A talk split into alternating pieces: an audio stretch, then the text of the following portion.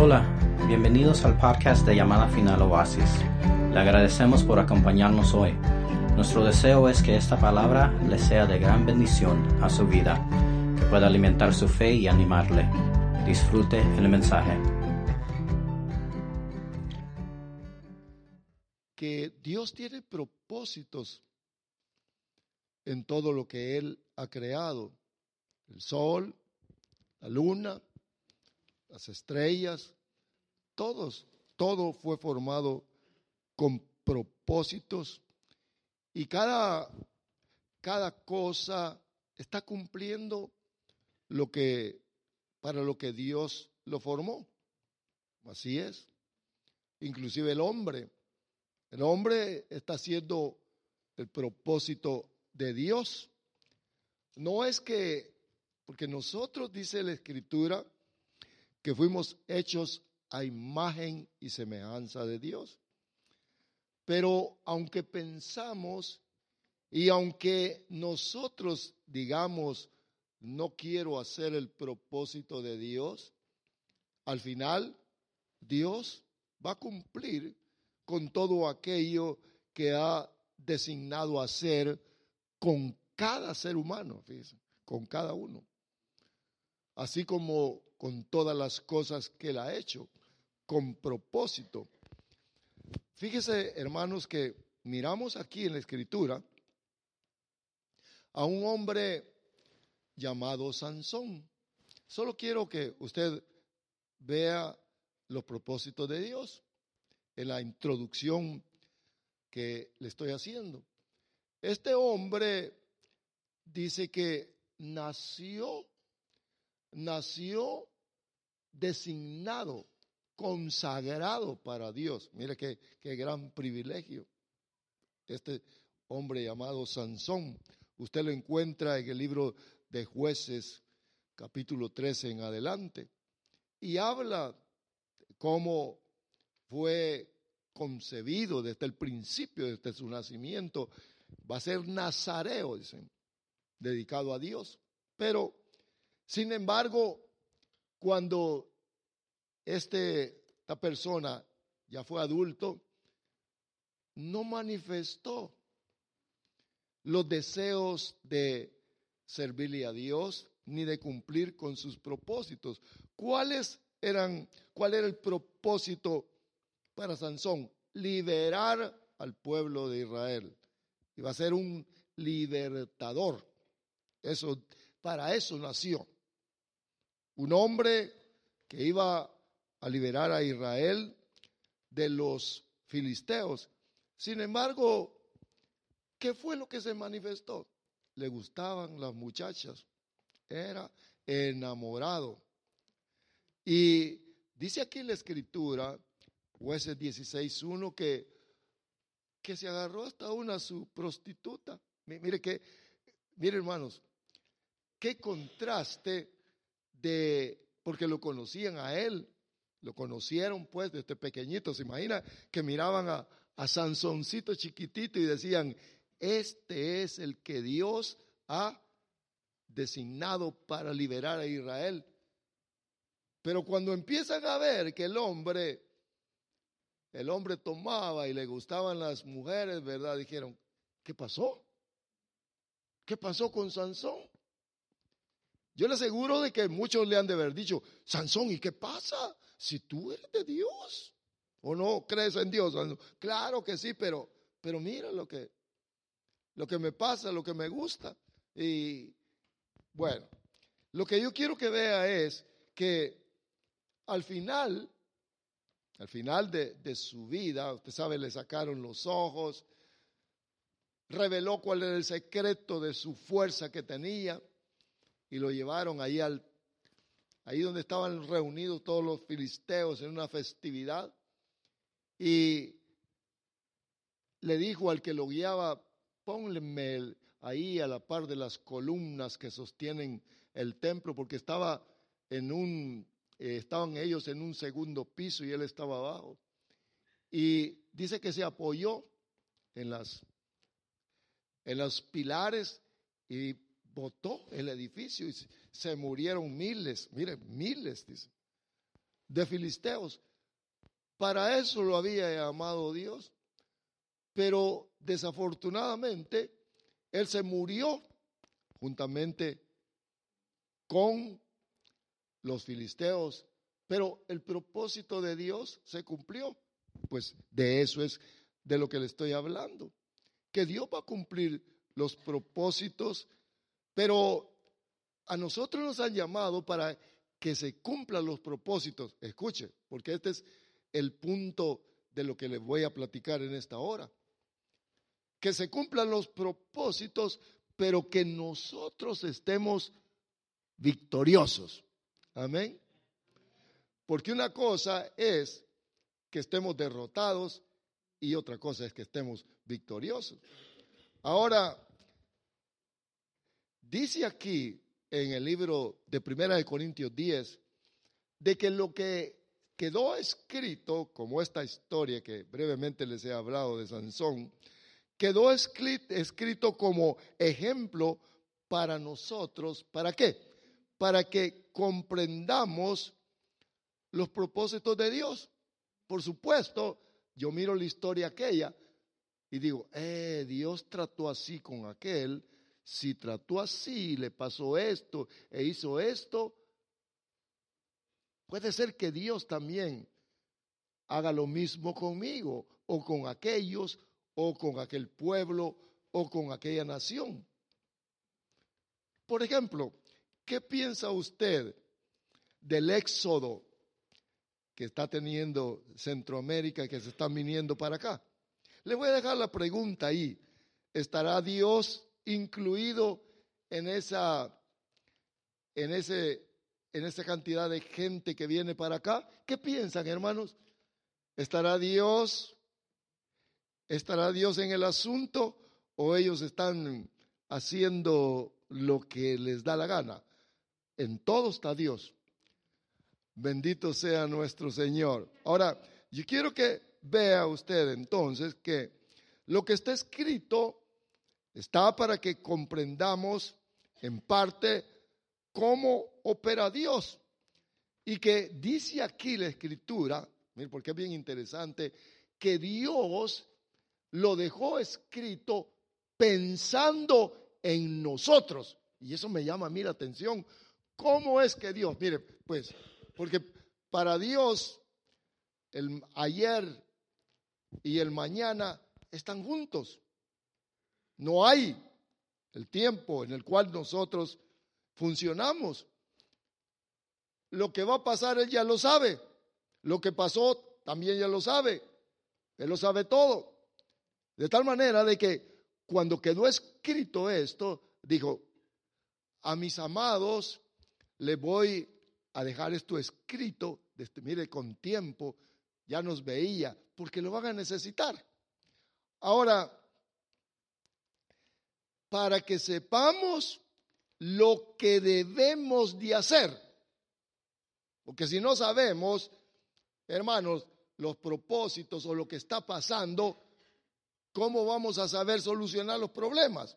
Pero aquel que le avisan y le dicen, mira, esto va a pasar, entonces se previene para no pasar dificultades y eso es lo que nosotros miramos en la Biblia.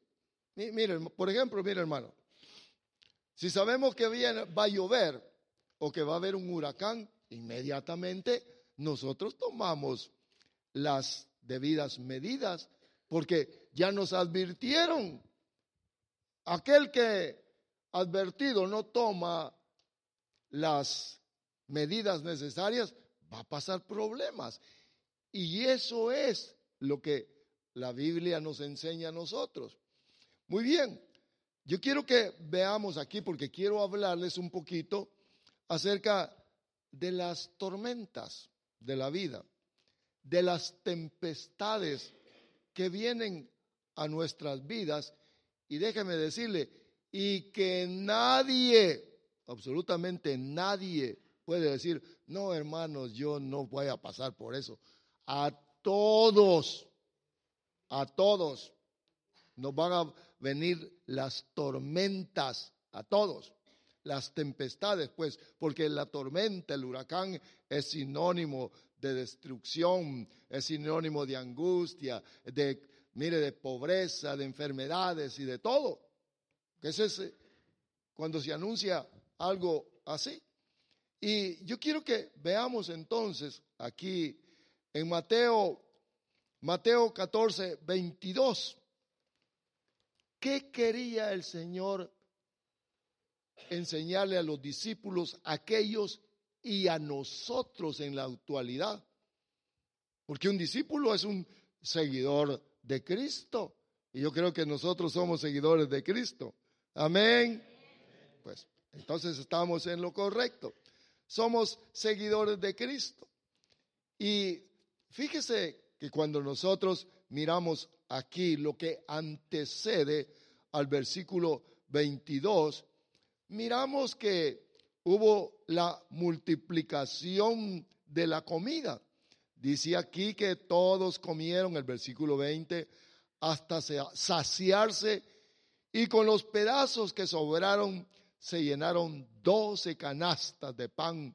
Mire, el 21 dice, los que comieron fueron unos cinco mil sin contar las mujeres y los niños. Si cada uno tenía una mujer, ya eran diez mil, suponiendo. Y que los que tenían hijos habrán tenido unos cuatro o cinco hijos para arriba, póngale que hayan sido unos cincuenta mil por lo menos. Era una multitud de gente. Y el Señor les dio que de comer a todos. Vea qué interesante. Todos comieron. Estaban pasando por un tiempo de victoria en Cristo Jesús. Pues que quién no quiere que le den de comer, ¿verdad? Gratis. Comieron, se saciaron. Nuestro Señor Jesús era el héroe en aquel momento. Como habrán dicho, verdad? Jesús, Jesús, ra, viva Jesús, ¿verdad? Por supuesto, todos contentos. Hermanos, si al ver la multiplicación aquella, ¿cómo no iban a querer a Jesús? Si lo querían hacer rey. ¿Quién iba a querer un rey así? Imagina todos saciados de comida. Si podía multiplicar la comida, podía hacer muchas otras cosas más. El ser humano es inteligente. Si en el desierto, cuando iban pasando por el desierto, los zapatos se les iban haciendo grandes, los vestidos también. Hermanos, es sorprendente. Venían pequeñitos, ya tenían 15 años, acuérdense que fueron 40 años, ya tenían 15 años, la misma ropa nada más que más grande, también la ropa iba creciendo. Mire, mire Dios, qué, qué maravilloso es. Ahora, habían pasado esa experiencia gloriosa con nuestro Señor Jesús y cuando llegamos al versículo 22, dice que enseguida, dice que obligó, dice esta versión, les dijo a sus discípulos, les, les ordenó, dice otra versión, a sus seguidores, métanse a la barca, les. A sus discípulos que subieran a la barca y que pasaran antes que él a la otra orilla. Ahí estaba el lago, estaba la, el agua, pues. Tenían que meterse al barco y tenían que ir al otro lado. Y los obligó, les dice, quiero que se metan al barco todos mis... Yo quiero que ustedes vean, por favor, la importancia de ser discípulo. Les digo a los discípulos, métanse al barco. Quiero que vayan para allá, para la otra orilla. Aquí no especifica a él nada más. No dice nada más la escritura. No les dio ninguna explicación, sino que les dijo, pasan para la otra orilla. Pero vea usted, dice que antes que él a la otra orilla, mientras él despedía a la multitud. Versículo 23. Después subió a la montaña para orar a solas y al atardecer todavía estaba ahí solo. dice que él subió a orar al monte y la barca ya estaba muy lejos de la costa, sacudida por las olas, porque se había levantado una tormenta. Dice que tenían un viento en contra. Y a la madrugada,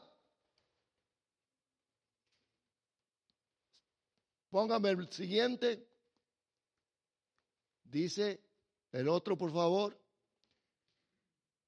Más a la cuarta vigilia, acuérdense que la noche la dividían los judíos en, en vigilias de tres horas, de seis, siete, ocho, nueve, era la primera vigilia, nueve, diez, once, doce, la segunda vigilia y así sucesivamente.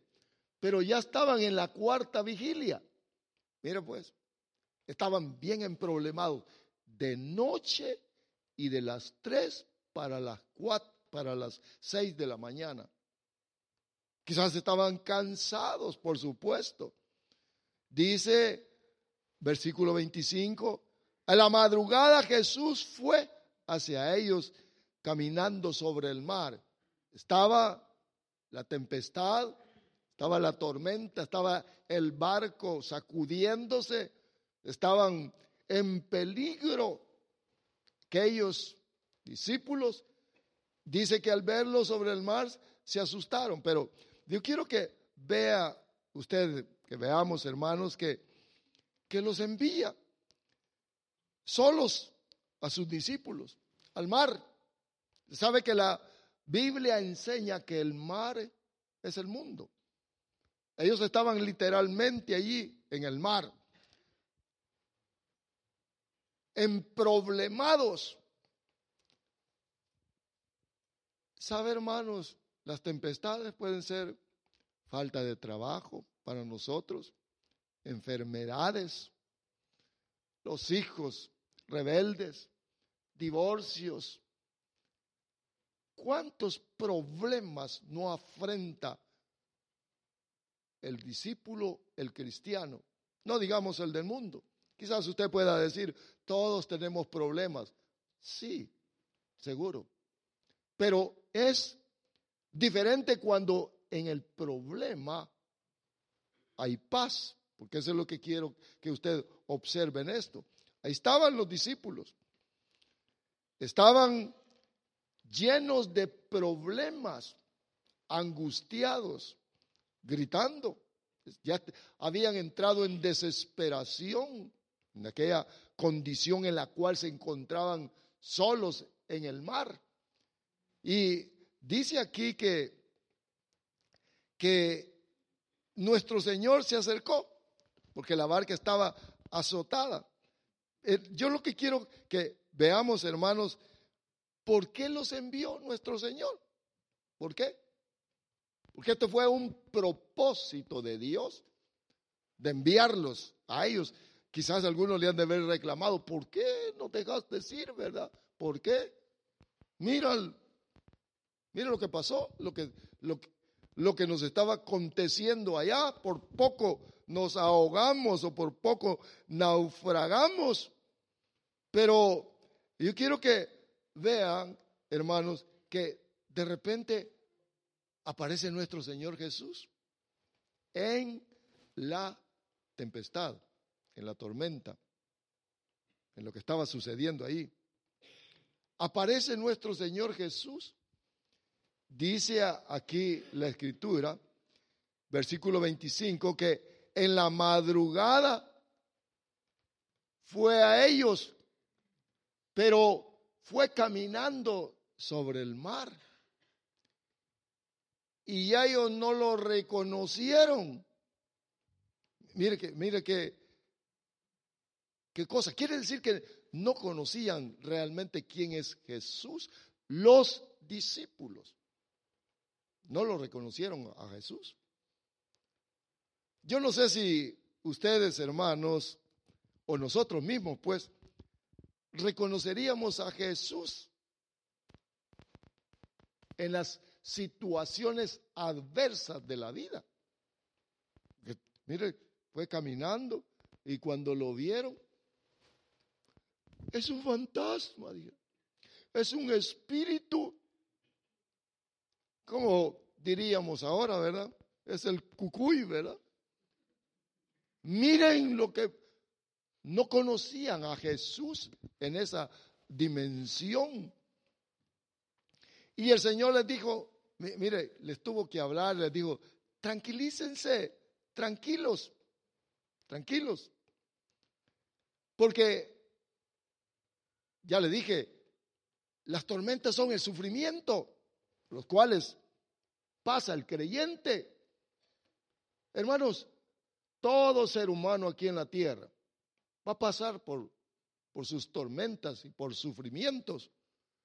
Pero lo que yo quiero que ustedes observen es que vamos a ser auxiliados. Tenemos que ser auxiliados por aquel que nos llamó con propósito. Porque no nos llamó para, para que naufraguemos, para que nos desesperemos, para que estemos sin consuelo ante, ante una dificultad, ante una enfermedad, cuando le dicen, tienes cáncer. Oiga, por favor, tienes cáncer. Y ahora, y suelta el llanto, el sufrimiento. Solo, abandonado. Y luego le llaman, ¿y Cristo pues? No sé qué pasó. Tienes azúcar en la sangre. ¿Y qué problema?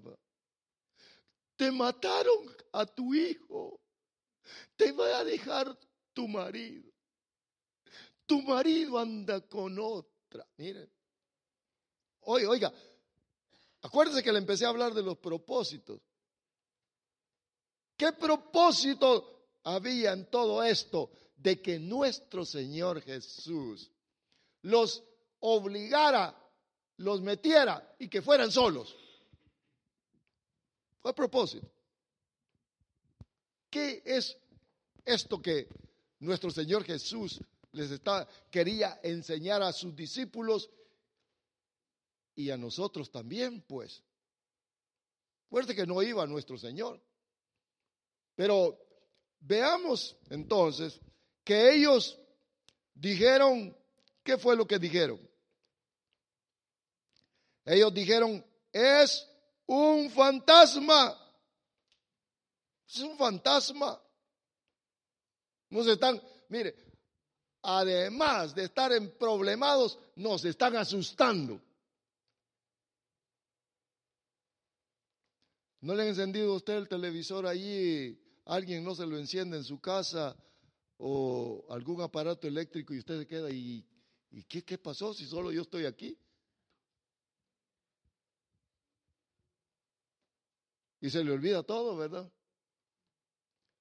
Lo menos que pensamos es que pueda ser un ángel del Señor o que puede ser el Señor que nos está visitando. Eso es lo menos que se piensa. Eso hicieron los discípulos. Miren, hermanos, dice la escritura. Oiga lo que le voy a decir.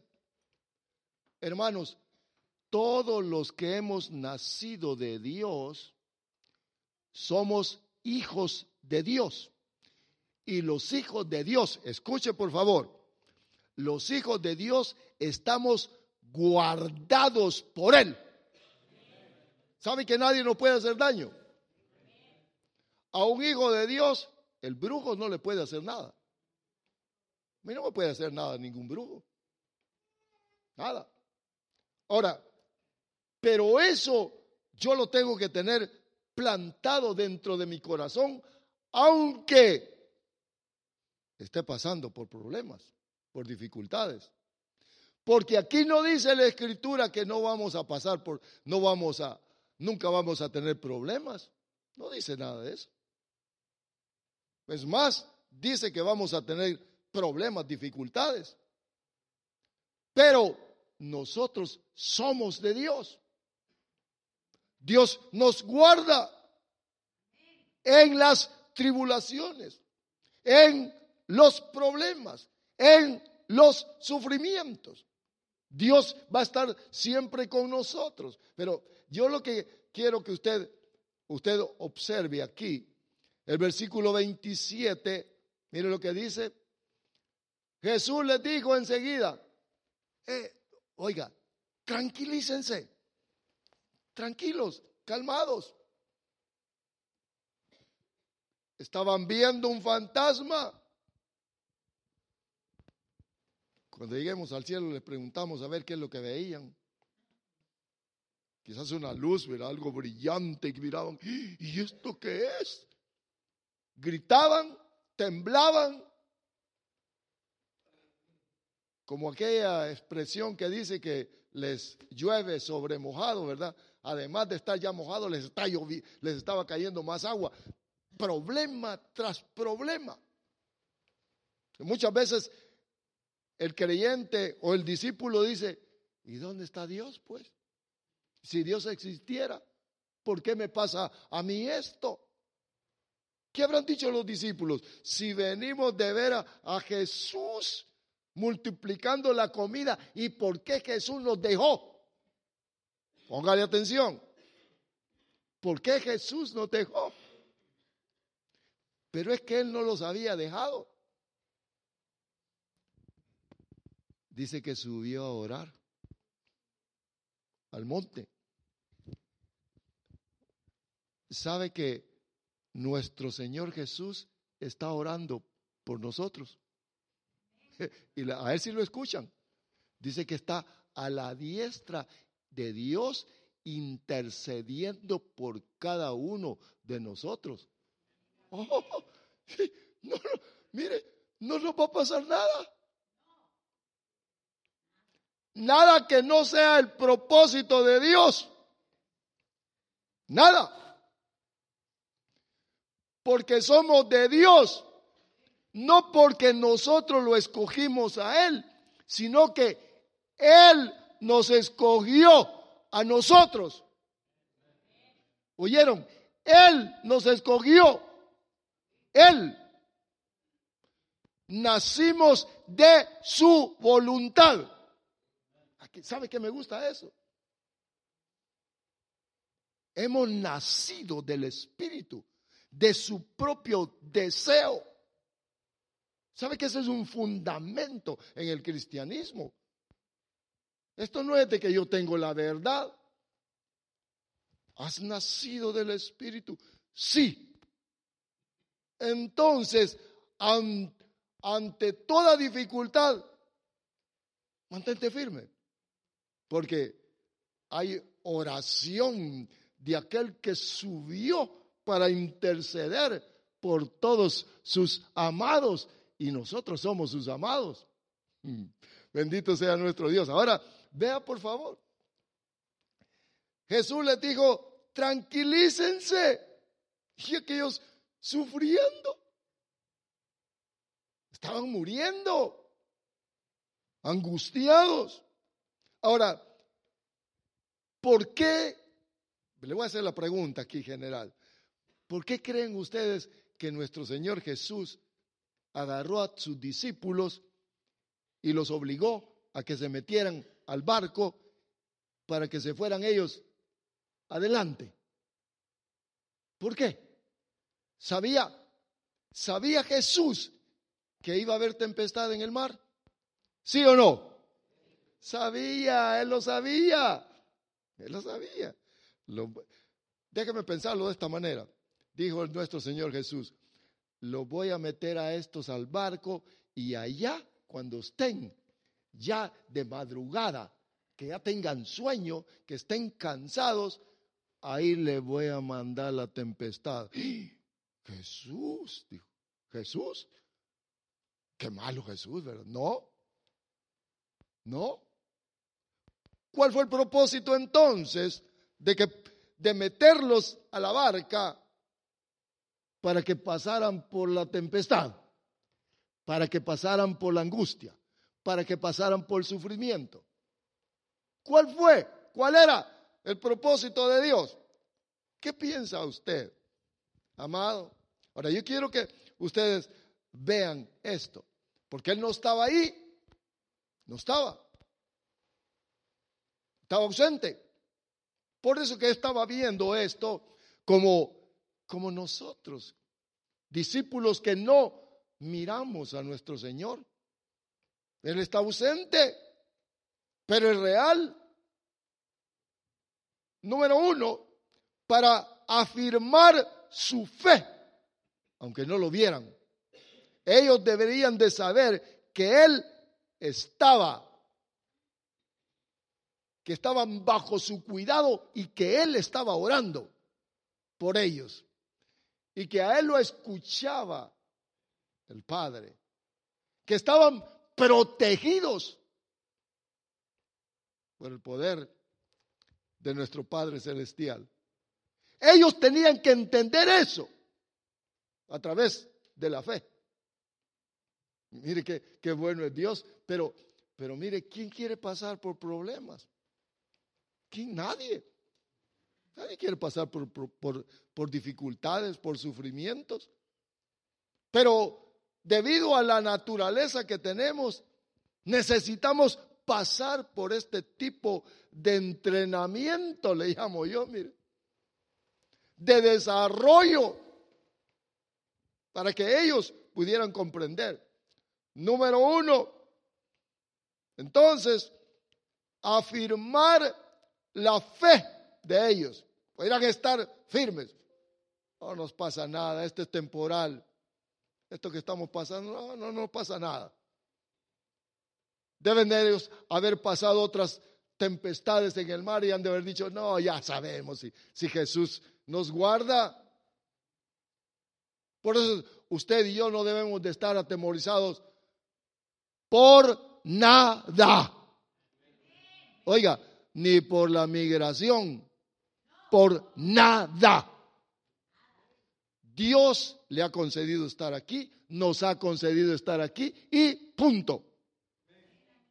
Es Él, en su propósito. Ya les he dicho en otras ocasiones, yo estoy aquí por el propósito de Dios. Por su, porque a Él le plació. Yo nunca pensé ser pastor, nunca, nunca, nunca. Yo he escuchado otros testimonios que han dicho, yo si no fuera pastor, yo me moriría de hambre. Yo no digo eso. Es diferente el propósito de Dios conmigo. Yo era trucha en mi trabajo. Ahora, yo quiero que vea, hermano, que lo llevó para afirmar su fe.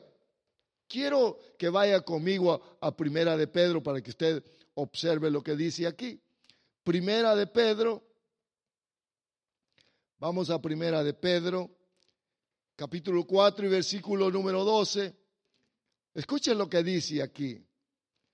Queridos míos, no se extrañen de la violencia que se ha desatado contra ustedes para ponerlos a prueba como si les sucediera algo extraño que no saben. Lo tiene. No se extrañen del fuego de la prueba que están soportando, del sufrimiento, de la enfermedad, del, mire, de lo que estén pasando. No se extrañen. Como si algo insólito o algo que no tiene sentido pasa. Es parte del training. Es parte de lo que Dios ha determinado. Lo cual debemos de pasar la prueba de la fe. Debemos de ser probados. Número dos, que pudieran discernir. Mira lo que encontré, pues, que pudieran discernir, porque miraron a Jesús y no lo reconocieron. ¿Sabe que cuando se habla de discernir, se está hablando de hacer diferencia entre una cosa y la otra? Este es verde, este tiene flores. Son diferentes. Podemos hacer la diferencia. Eso es discernir. Ellos no tenían el discernimiento. No pudieron comprender. Fíjese que me llama la atención a mí aquí.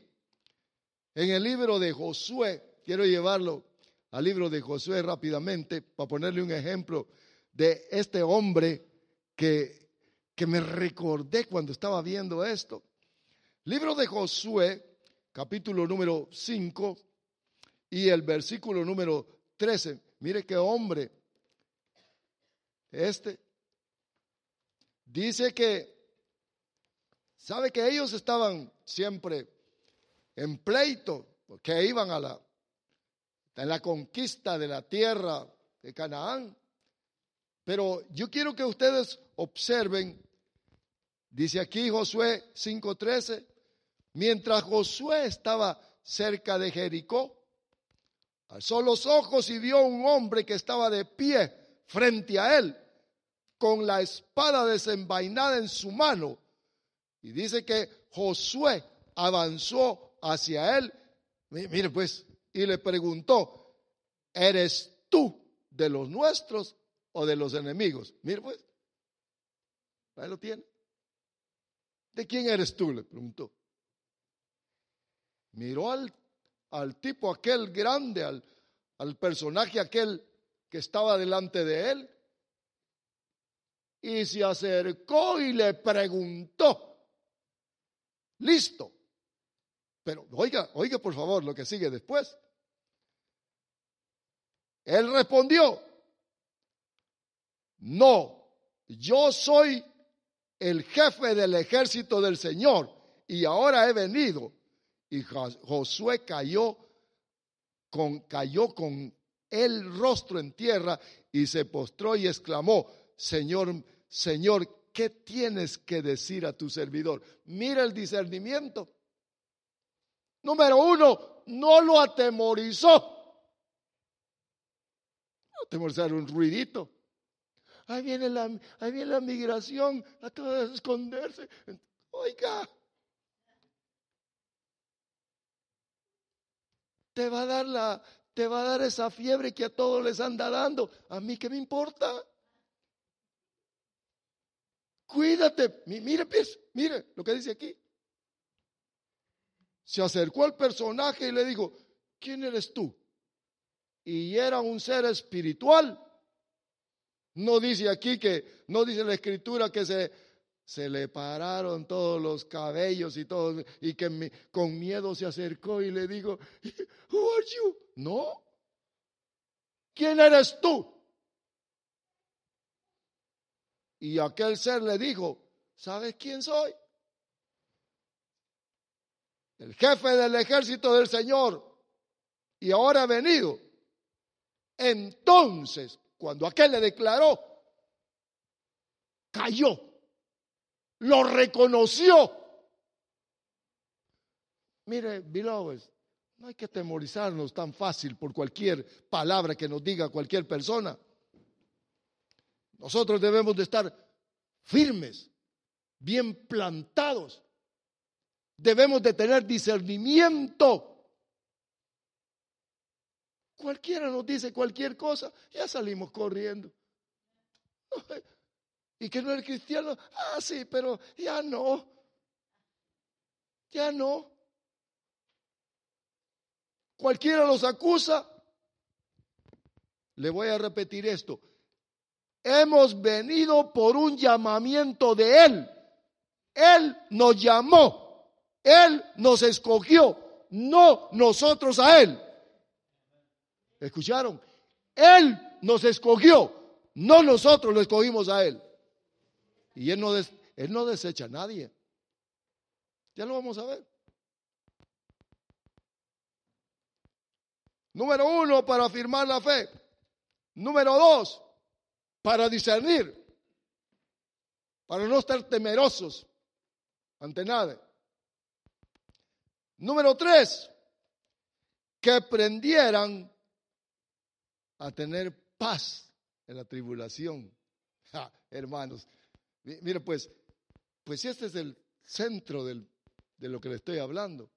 Y qué bueno es cuando uno sabe que tiene la oración de nuestro Señor Jesús. Cuando uno sabe que es hijo de Dios. cuando uno sabe que está en un propósito de Dios. Mire, en un propósito. Que somos de Dios. Por su gracia, por su misericordia. No, hermanos, que mire cómo soy malo. Mira, hermanos, si solo Dios es bueno. Yo no estoy diciendo que, que vaya a hacer cosas inadecuadas, porque en el propósito de Dios le va, lo va a corregir. Porque si eso entra también, pero yo quiero que vea que la paz es importante.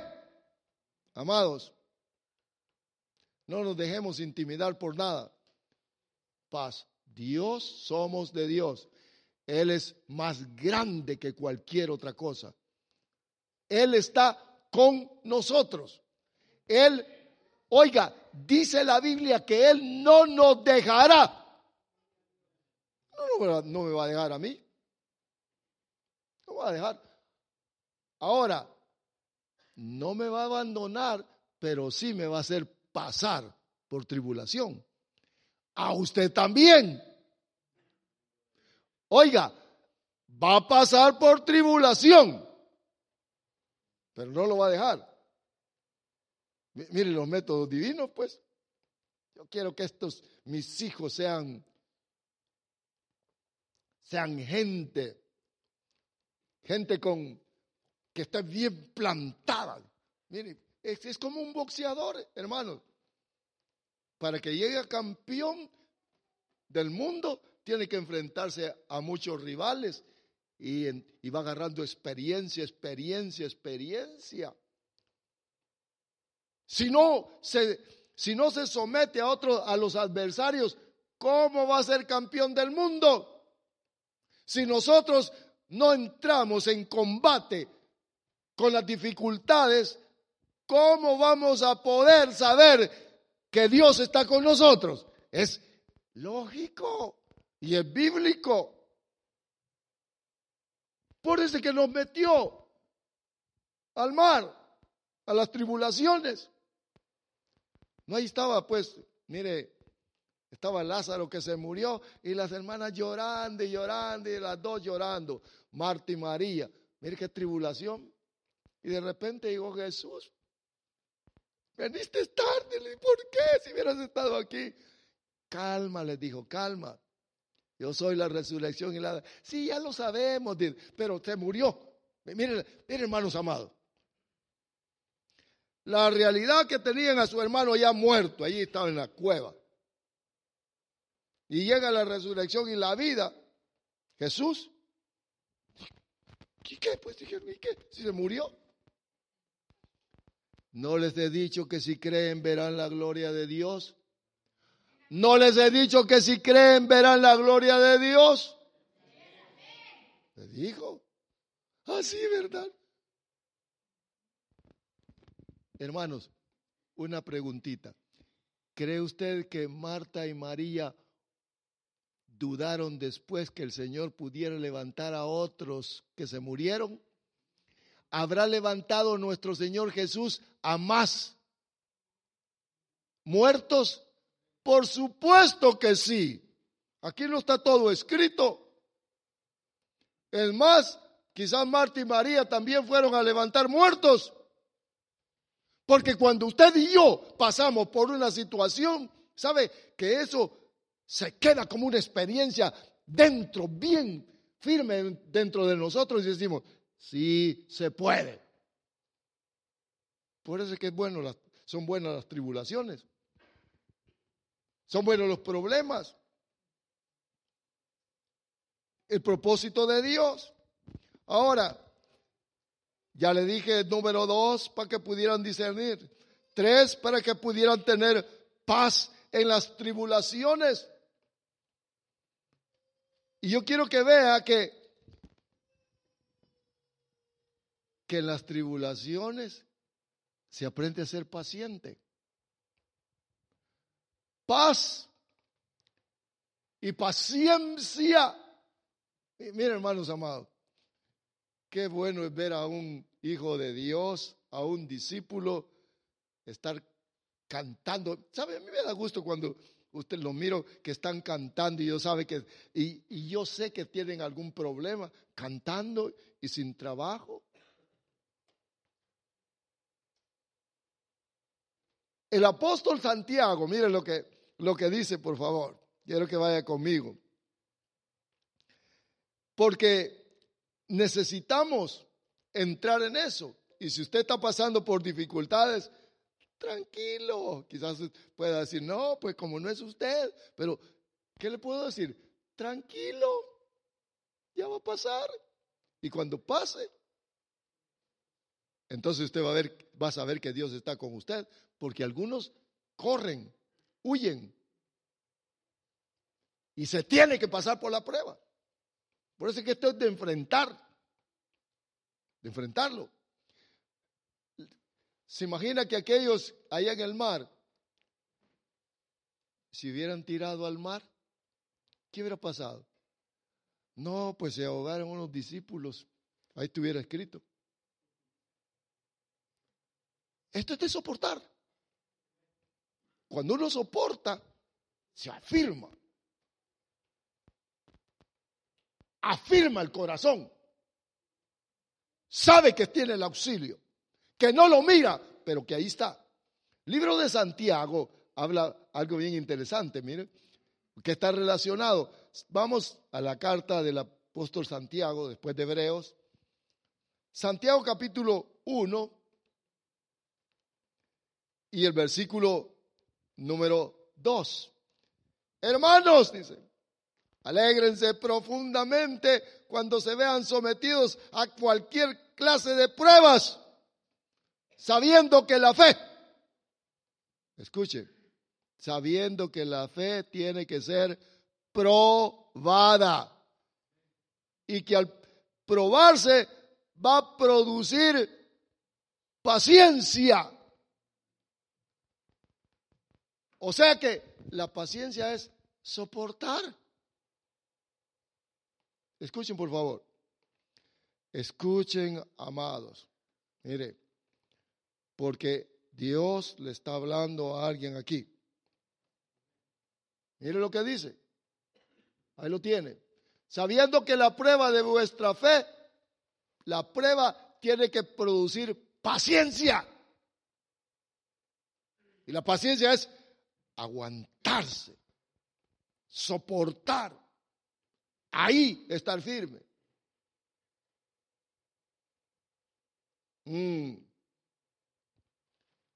Mire, mire por qué los llevó el Señor y los echó al mar. Para que soportaran, para que crecieran.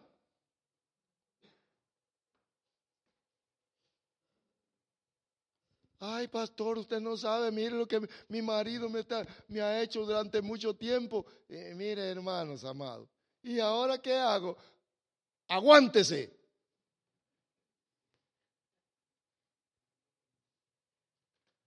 Eh, quisiera decir el nombre, pero me aguanto. Mire lo que dice aquí. La prueba, la dificultad, la enfermedad, la escasez, todo, aguántese. Lo que dice el otro, el otro, los chismes, aguántese. Paciente paciencia. Porque eso da crecimiento, hace crecer espiritualmente a la persona. Sabiendo que la fe, al ser probada, produce paciencia. Bien, y si al ser probada la fe no produce paciencia, ¿cuál es lo contrario de paciencia? Impaciencia temor, miedo, desesperación, y empieza la boca a hablar, ¿verdad? Muchas cosas. ¿Dónde está Dios, pues? ¿Y tu, tu religión? Trabaja más, mira y se empieza a hundir. Y qué bonito es, ¿verdad? Cuando en la, en la tribulación está la paz y paciente. No te preocupes, ya todo se va a arreglar. Dios está con nosotros, nos está viendo, nos está observando. Ya estaba el Señor en la montaña orando. Y se imagina la barca ahí, los ángeles todos arriba, a la expectativa. Y los cabezones que estaban allí no miraban nada. Fantasma miraron. Y estaban bajo la protección divina. ¿Ve por qué es tan importante ser participantes de la predicación de la palabra? Dios está con cada uno de nosotros, aunque no lo miremos. Aunque estemos pasando dificultades, no nos vamos a hundir. Es más, si nos hundimos, bendito sea Dios porque nos lleva. Toda ganancia. Eso lo había comprendido el apóstol Pablo. Ahora quiero que veamos entonces que aquí el apóstol Santiago dice que la prueba de la fe nos va a ser más pacientes, pero la meta es llegar a la madurez. Versículo 4.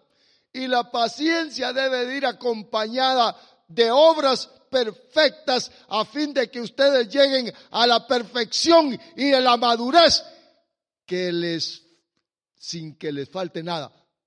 Póngame el versículo 4. 4. Mire, mire. Oigan, por favor, amados, nada de desesperarse, ni de pleitos en la casa, ni en ningún lado, sino tranquilos, con paz, con gozo. Mire lo que dice. Mas tenga la paciencia. La paciencia tiene su obra completa para que seáis que perfectos o maduros y cabales sin que os falte cosa alguna. Mm. Quiere decir que nuestro Señor llevó a los discípulos y los metió al barco para que tuvieran dificultad con el propósito de que no les faltara nada, que fueran maduros.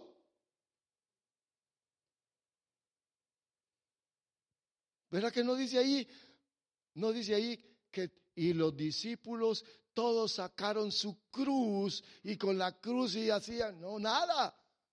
Estaban angustiados. La perfección viene. Por cuando venimos, cuando, cuando tenga usted problemas de, eh, Dios, problema con este en la iglesia, ya, oh, Dios me está metiendo en esto, pero ha permitido esto porque me quiere maduro. Ahora yo quiero que miremos entonces que nuestro Señor levanta las tormentas para beneficio nuestro. Las dificultades son para siempre para beneficio. Por eso es que Romanos, eh, Romanos capítulo 8 dice que todas las cosas ayudan para bien a los que amamos. ¿Verdad qué bueno nuestro Dios? Si nos ama, Amén. Todas las tribulaciones. Ay, este reloj ya, mucho me tardo yo, ¿verdad? Solo, quiero que vea esto. Un versículo más. Fíjese, Salmo, Salmo, rapidito. Salmo 4, por favor. Libro de los Salmos, capítulo 4. Me gustó esto. Salmo 4. Dice, déjeme ver, Salmo 4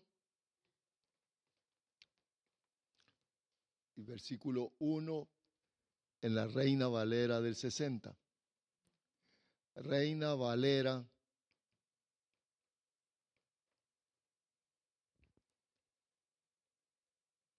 Mire lo que dice. Mire lo, en los problemas que estaba este hombre. Respóndeme cuando clamo, oh Dios de mi justicia. Ay, que, es que empieza uno a orar.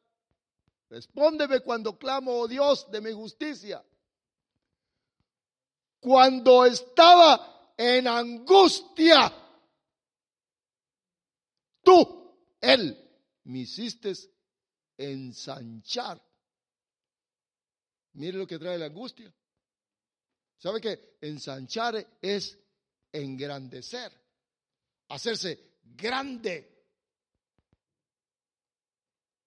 Cuando estaba en angustia, tú me hiciste ensanchar.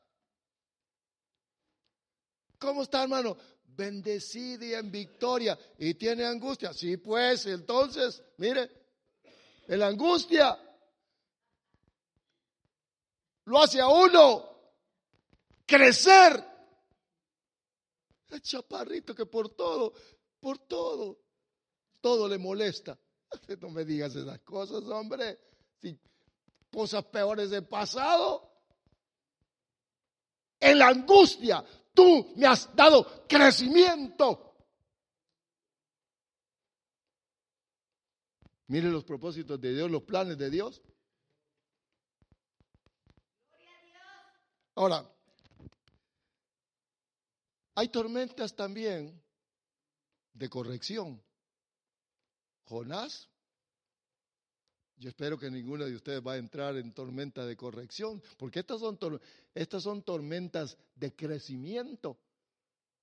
Pero a Jonás, aquel le agarró una tormenta en el mar y lo echaron al mar y se fue.